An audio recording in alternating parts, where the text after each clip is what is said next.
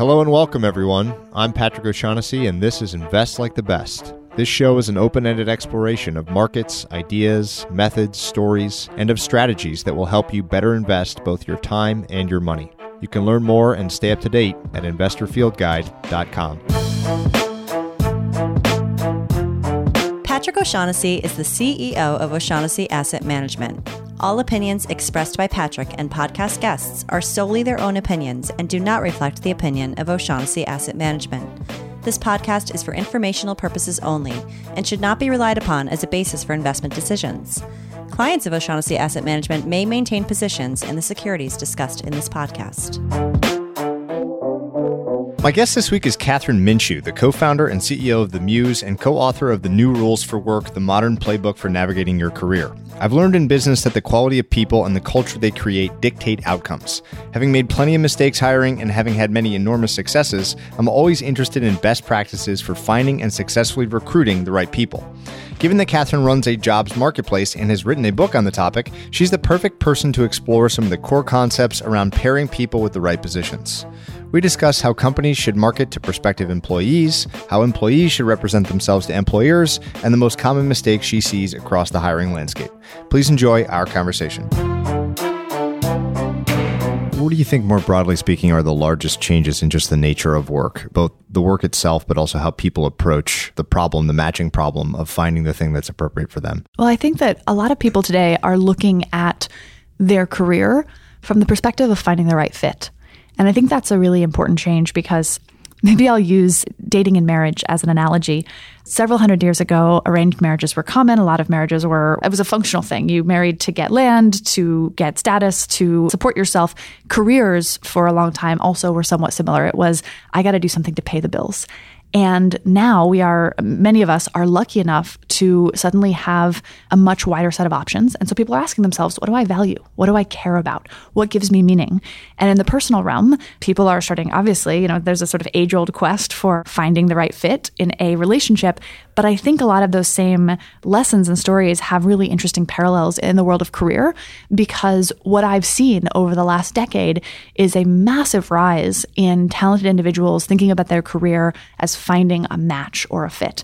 And this idea that each job or each career path might have benefits and drawbacks, that workplaces have values and, and cultures, so to speak, and ethos. And sometimes you get part of a, a group of people and it just fits, it clicks. People can talk about jobs as feeling like they've joined their tribe. Um, and sometimes you're the odd man out and it can be a very alienating experience. And so I think that as it becomes more common for people to evaluate roles and jobs, not just by classic criteria like how much does it pay me, but also by more sort of emotional or next level criteria such as is this a mission that I want to be part of? Am I learning and developing? How do I feel about the team and the leadership and the managers? Is this my tribe?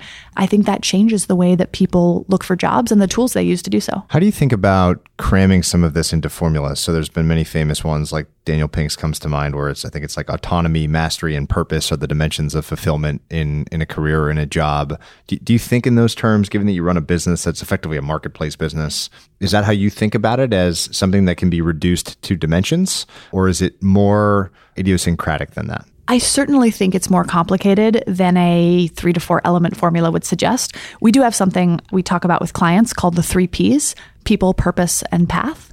These are three things that are important to candidates. Not all three to all candidates, but when you're talking with someone who's used to candidates are making decisions based on salary alone, it's often helpful to instead introduce them to the three Ps. A lot of our candidates care about the people that they're working with. As I said, the teams, the managers, the other humans that they will spend 40 plus hours of their week with.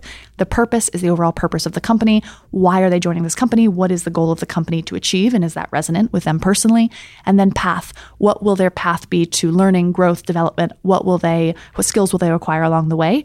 Interestingly facebook did a major assessment of what drove employees at facebook what was very motivating to facebook employees. They called it the three c's. Um, i believe it was community career and cause, exact same thing. Community being the people, career being the path or the growth and development, and cause being the purpose or the overall mission. So I do think that's a very helpful way for employers to think about what they can offer and in which elements. And for candidates, understanding that you may not knock all three out of the park on every job, but it's okay sometimes to work for a business with a purpose or a mission you find a little bit less inspiring if you're going to learn and grow tremendously. But how do you think about balancing those three and what matters to you at different phases in your career? Beyond the offering of those types of things as part of the message to prospective employees, what are other strategies that you're communicating to employers? So, as someone that hires people from time to time, it's fascinating to know like there's a million ways to do this. It seems difficult. It's incredibly hard to find a good match. What are the other best practices that you've learned in this experience at the Muse and, and thinking about the problem? Well, I'll pick two off the top of my head. One is around attraction and one is around candidate experience. On the attraction front, I think that hiring managers and organizations, employers, are realizing they need to actually market to candidates. And a lot of the big changes and trends that have been sweeping marketing over the last five to 10 years are starting to show up in HR. So this means content marketing. Rather than just blasting job postings out there in the universe and hoping that great people will see them, how do you create content about your company, about your employees, about your sales team or your engineering team that might resonate with a particular candidate? And if it's really good content, you don't necessarily have to shove it out there in people's faces because your employees and people who follow your your company might organically share it because it actually has interesting lessons or things to discover.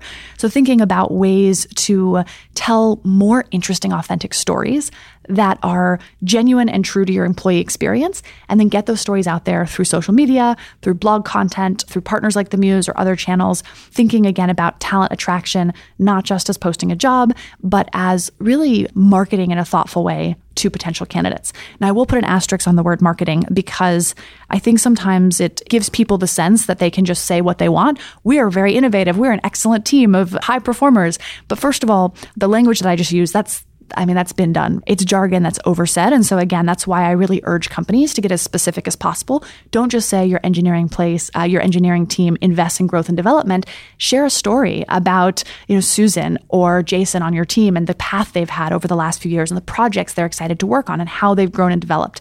That's going to be so much more credible. Secondly, authenticity is important because, unlike in marketing, where if you falsely market an object or a service, you'll have a disgruntled customer, they might ask for a refund, that's bad enough.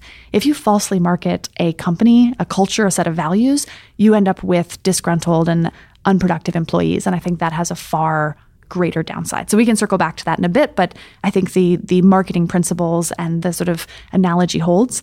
The other thing that I'll speak to very quickly is candidate experience.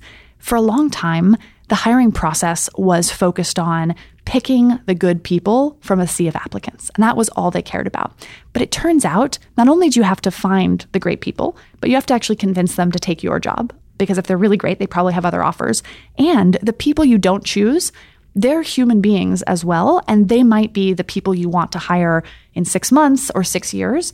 And so companies are starting to realize that treating all of their applicants well not just the best ones, is a really important part of hiring. And so we've actually started to make some forays into candidate experience products. And we've also seen a lot of companies use their core work with the Muse, not only to attract good candidates, but also to make sure that they're informed and treated well throughout the interview process. What are your thoughts on the life cycle of this process and whether or not it is, generally speaking, better to move quickly or take a very long time for employee and employer getting to know one another? In general, I think that once people are actively in an interview process, that speed is useful because there's a lot of research showing that once, I believe it's once something like four or five rounds of interviews have been accomplished, additional interviews give you no marginal advantage. And so these lengthy, drawn out processes, I think they take up a lot of time. We're all very busy. They also risk that your candidate is being courted by someone else who might move faster. So I think in general, while it is important for both sides to get to know each other,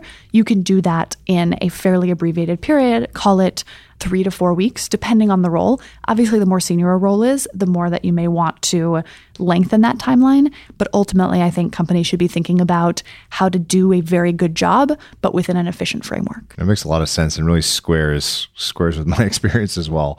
What are the biggest mistakes that you've seen employers specifically make in this process? over and over again? So, one is assuming that just because you have jobs with a paycheck, people want them. That used to be true, but in this day and age, again, a lot of the people that you most want to hire are going to have other options. So, some employers, I think, don't realize that the onus is on them to step up to the plate and make a case for why someone would want to work there. However, secondly, another mistake people often make is they assume that if they can't compete with Google or Facebook on perks, that the game is lost. And I'm here to tell you that is categorically not true. It goes back to the three P's or the three threes people, purpose, and path. If you can offer great learning and development, if you can offer a team that is, you know, that is the sort of people that would attract others to work with them, if you can offer a larger purpose to the work, there are plenty of great people who can be attracted by that. It's more important to be authentic to what you can offer and not try and compete with Google, you know, on on the sort of uh, free food and um, and perks front if that's really not something that your company is stand out at. Going back to this idea of the theme of your book, you know, new new ideas for both finding and recruiting talent, or being the talent and, and seeking out an employer. What are the most important things that you think prospective employees do on top of the traditional like classic signaling stuff like building a great resume. So you mentioned you started at McKinsey, classic example of a business where people like to see that on a resume, like a Goldman Sachs or you know whatever whatever it might be in the vertical that people are trying to break into. Beyond that very traditional like resume building stuff, what are other things that people can do as they try to bolster their own story, as you put it, which I think a nice way to think about it, or credentials, however you want to frame it. Like, what can people do to improve their chances? So, first of all, I think that a lot of people could get much more specific about explaining the experiences they already have, meaning that vagueness is not your friend in most job interviews. The more you can answer interviewers' questions with specific examples of times that you did X, what did you do, why did you do it, the more detail, it can often help the interviewer really understand what you mean by I am detail oriented rather than just telling them that, which most people frankly won't believe. We also often will recommend that candidates talk with a former colleague or boss and ask them, How would you describe what I did in my last job or my current job? How would you describe some of my biggest strengths or biggest accomplishments? Are there any stories you remember that I really stood out to you? And really seeing your work experience through another person's eyes can sometimes highlight things that you should be sharing with potential employers. Because a very common truism of human nature is that the things that people are the best at often come so naturally that they don't even think of them as special. And so seeing yourself through another's eyes can be really helpful. Numbers are important in a resume and in a job interview. The more that you can say you increased efficiency by 13% or you led to, you know, 30% fewer complaints, something tactical again because if you think about it from the interviewer's point of view, they sit across from people all day who are telling them things like I'm so great, I'm so great, I'm so great.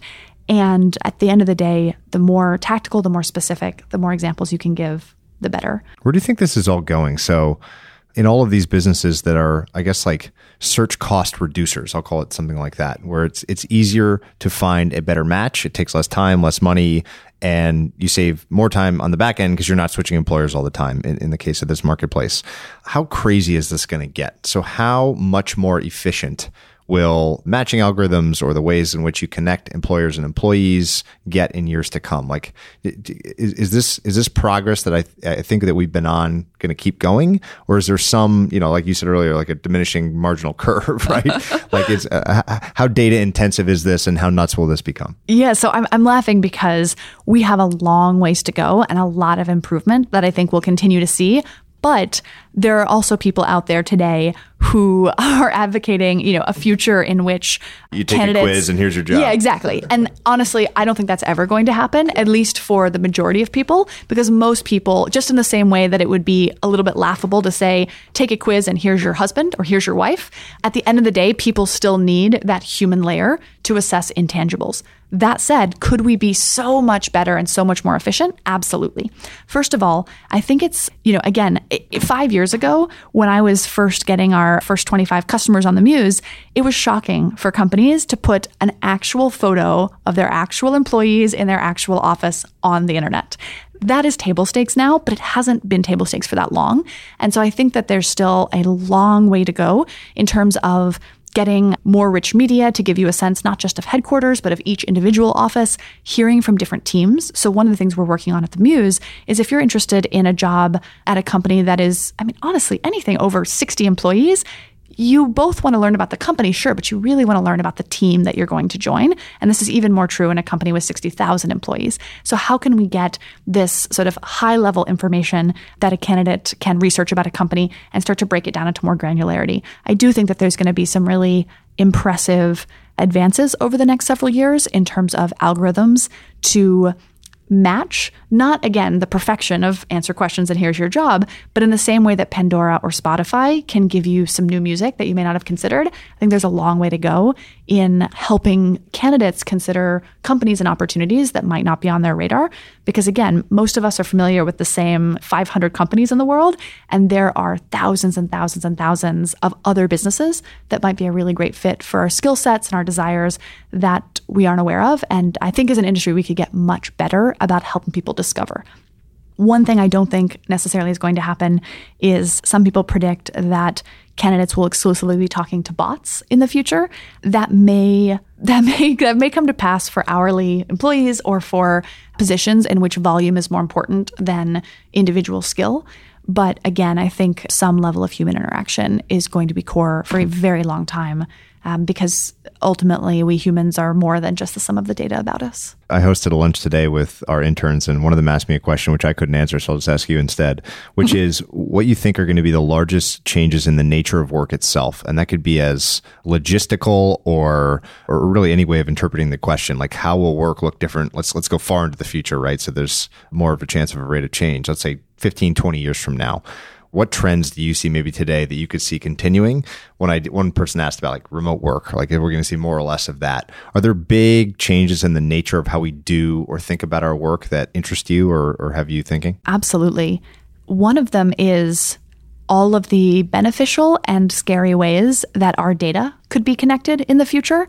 I'll give one example of each. A beneficial way that data could be connected in the future is right now, all of the data collected about you when you're a candidate is completely separate at almost all companies from all of the data collected about you when you're an employee, which means that in some cases there's no accountability if you asked questions or were promised certain things. It also means it's hard for companies to assess how good their hiring process is because they often cut off the measurement at did we hire this person? Was it fast? Was it cheap? And not were they successful here? Did they stay a long time? Were they promoted?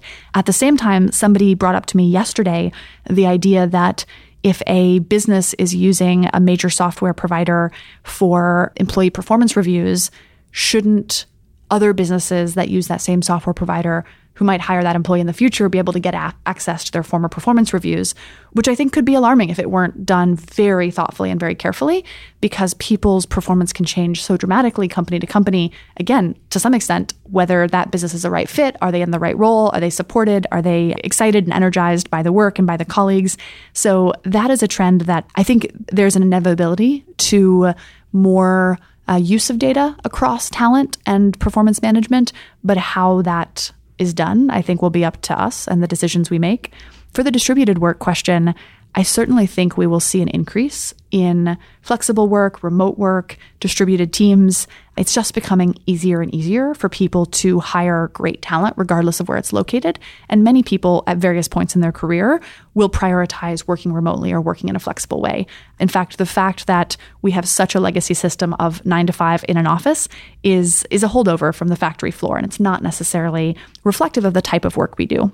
At the same time, I strongly disagree with people who say that all work will be distributed because humans are very social creatures. And in our experience with the Muse, many people who move into a freelance or a gig lifestyle or even remote will ultimately at some point in time look to come back into an office because they miss the day to day interaction. Not everyone. I think there's some portion of the population that is probably always going to be most happy as freelancer or remote. But I think for other people, it will be a tool or an option on the menu that they pick up or put down at various points in their career, which again, I think is, is very exciting and something that we should all celebrate. But I don't think that a majority of Americans are going to lean into that as their default work option for the foreseeable future. I think I know the answer based on that, what you just said. But another way of thinking about this is maybe 15 years from now, if you look at a pie and there's sort of the gig type workers and there's the full time employee or full time equivalent type workers. Do you think that there will be a trend away from full time work and more towards parsing units of work as technology and automation takes more of like the repeatable tasks? And i guess more of what we're doing is creative or original work. I think that that's happening. I may be wrong. Um, do you think that that is a trend that's real that there will be more like unit parsed out by unit of work versus i hire a person to do something all the time? I think that there will be more than there is now but i do not believe that it will be more than about 40% of the workforce I can understand the appeal, particularly from an employer's perspective. It feels beautifully efficient. It's like a market. Exactly. To only be able to commission the work that's need done, you know, needed done at any given moment and to not pay for work that's not that's it's not like needed. Amazon Web Services for people. Yes, exactly. But again, I think it runs into the challenge of the fact that many people are fundamentally not wired that way or looking for that sort of work, and that even those, and we again we see this in some of the community dynamics on the Muse, even those that are accepting work in a more piecemeal fashion, in many cases, they're joining collectives or organized groups of other people like them to build that tribe and that community. And so I obviously, you know, like anybody could be wrong, but based on what I see at the Muse right now, I would expect that something like two thirds of individuals in 15 years are still primarily attached to one group, one organization, even if there's a rise from where it is now in this freelance work. You mentioned earlier this notion of creating content to aggregate this original consumer audience, et cetera. And then someone told me the other day, basically every business now has a media arm. Like everyone's got sort of a mm-hmm. media strategy of some sort, self-created otherwise. What is the most successful piece of content or content strategy that you've ever employed here at the business? So the most successful for our real and actual goals is a single article called the 31 most common interview questions and how to answer them. And I haven't Googled in the last month or two, but in general, if you Google common interview questions, you will see that article at the top. We published it several years ago. We refresh it whenever we need to, but it is the gift that keeps on giving. People love it, and it's a huge entry point for people into themuse.com. The most effective, but ultimately not related to our long-term goal is in 2012 we published a article about hair that was a runaway success. I did well on Pinterest, it did well on Google. Thousands at the time, probably tens of thousands of people were finding and finding the muse through this article about, I think it was eight no fail hairstyles for a bad day at the office. And so we had to have a conversation internally and we said, look, this is a way to get traffic. You know, we are trying to build a consumer audience, and this appears to be a way to build a very big one. But are we serving the mission of our company by publishing articles about hair, even if it's hairstyles for the office? And we ultimately decided that that was not the business we wanted to build and it wasn't in line. And so we we stopped doing that, which I, I think was absolutely the right decision. But it's funny, we still joke about internally the uh, the power of hair online. Apparently, someone said at the time it's the number one most searched term on Google, which I don't even know if that's true, but it it gave me a good laugh. As someone who, who I think you came through Y Combinator, am I right about that? Yep. And obviously started the business, so have been keenly in the the startup scene for for a long time. What advice would you give to early stage entrepreneurs, founders, uh, based on your experience thus far? There are a lot of things that I think you have to learn the hard way as an early stage founder, but the more you can surround yourself with people who have been through it before or people who are going through it three months, six months, one year ahead of you, the more mistakes you'll be able to avoid making yourself because you'll see them firsthand or you'll hear about them in detail. And unfortunately, reading about other startup founders, while helpful, can't always serve that same function because many founders are still penalized for talking publicly about some of their most painful missteps and mistakes unless they're comfortably in the past by other people in the industry. And so I think it's important to the extent you can to build a small community for yourself. We did at some point have an official board of advisors, but I don't think it's something that is best done officially. I think it's actually best done informally through attending events, meeting other entrepreneurs, asking them whether there's anyone who's been particularly helpful in their journey, and not discounting the fact that sometimes the person one year ahead of you can be just as or more helpful than the person eight years ahead of you because they have more recent real time experience with your problems. The second piece of advice I would give is to be highly skeptical of startup dogma And this is a challenging piece of advice to give because there are things that are widely shared and recommended and understood within startups and VCs for good reasons. For example, there's just a standard way to do vesting for equity. And I would generally recommend, from personal experience, that people just follow the way everyone else does it instead of trying to reinvent the wheel. But at the same time, you know, I thought of this because you mentioned the fact that nearly every business has a media arm. When I started The Muse, we went with career content and the consumer experience first because we knew we were building a marketplace and that was the most straightforward way to begin getting liquidity. But we were pilloried for it. People, can I curse? People like Yeah, yeah. shat all over our business because they were like, content is terrible. It's not scalable. You're wasting time. You're not a real entrepreneur. This isn't technology. I mean, people were pretty awful and it's hilarious but not you know not not without a little bit of dark humor now that all of these businesses have some form of content function. Um, you know linkedin rolled out major career advice content on its platform about a year and a half after i started the muse. And slowly people have come around to the fact that used effectively content is an incredibly powerful tool. And so i think that you know and i, I struggle sometimes when giving advice to other founders. We might have been able to raise capital more quickly. And certainly I think we would have gotten some yeses instead of some nos if we had had a initial growth strategy that followed more of the generally accepted wisdom about quote how you're supposed to do it but i don't know that we have, would have ultimately succeeded and i have found a number of times especially when it comes to oh that business model is crap or you know nobody does that it's not a real founder thing to do that generally accepted wisdom in the startup circles can often be wrong and that ultimately the best founders rely on themselves and what they believe to be true. And that's not necessarily an easy approach to take because if you're a somewhat humble person, part of you asks yourself, you know, am I just full of hubris? Why do I think that my approach is better than what all these smart people are telling me? But at the same time, very few of the biggest, most interesting businesses were built by doing things that everyone said was the smart thing to do at the time. And so I think you have to be brave enough to go against the common wisdom when you really think it's the right thing to do. So my closing question for everybody is for the kindest thing that anyone's ever done for you. Oh, that's a great question. I can't tell you how many people helped me out when I was a early stage founder when I didn't know up from down. I had one woman who's an incredible investor who invited me out to her house on Long Island when I'd had a particularly horrible week. I had an investor come on to me and I was like in a tailspin. This was in 2013. And she's like, come out. I'll just take care of you and let you have a break from your business. I've had other people that said just the right thing at just the right time or that were willing to get on the phone with me, you know, with only an hour or two notice when I needed advice. And so I don't know that there's a singular item or situation that's rising to the top, but I don't know if there's I mean I don't think I could be where I am today if it hadn't been for the help of so many others. And so now do my best to pay it forward. It can be hard because some weeks I'll get 20 inbound requests for coffee. Um, so I, I can't need something respond. new to, other than coffee. Yeah, we? exactly. And it's just, you know, it's just, I, 20 of anything is, you know, every week is, is overwhelming, but I do my best to try and find ways constantly to pay it forward because I think, again, you, you learn a lot of the hardest lessons if you're lucky through other people's mistakes instead of your own.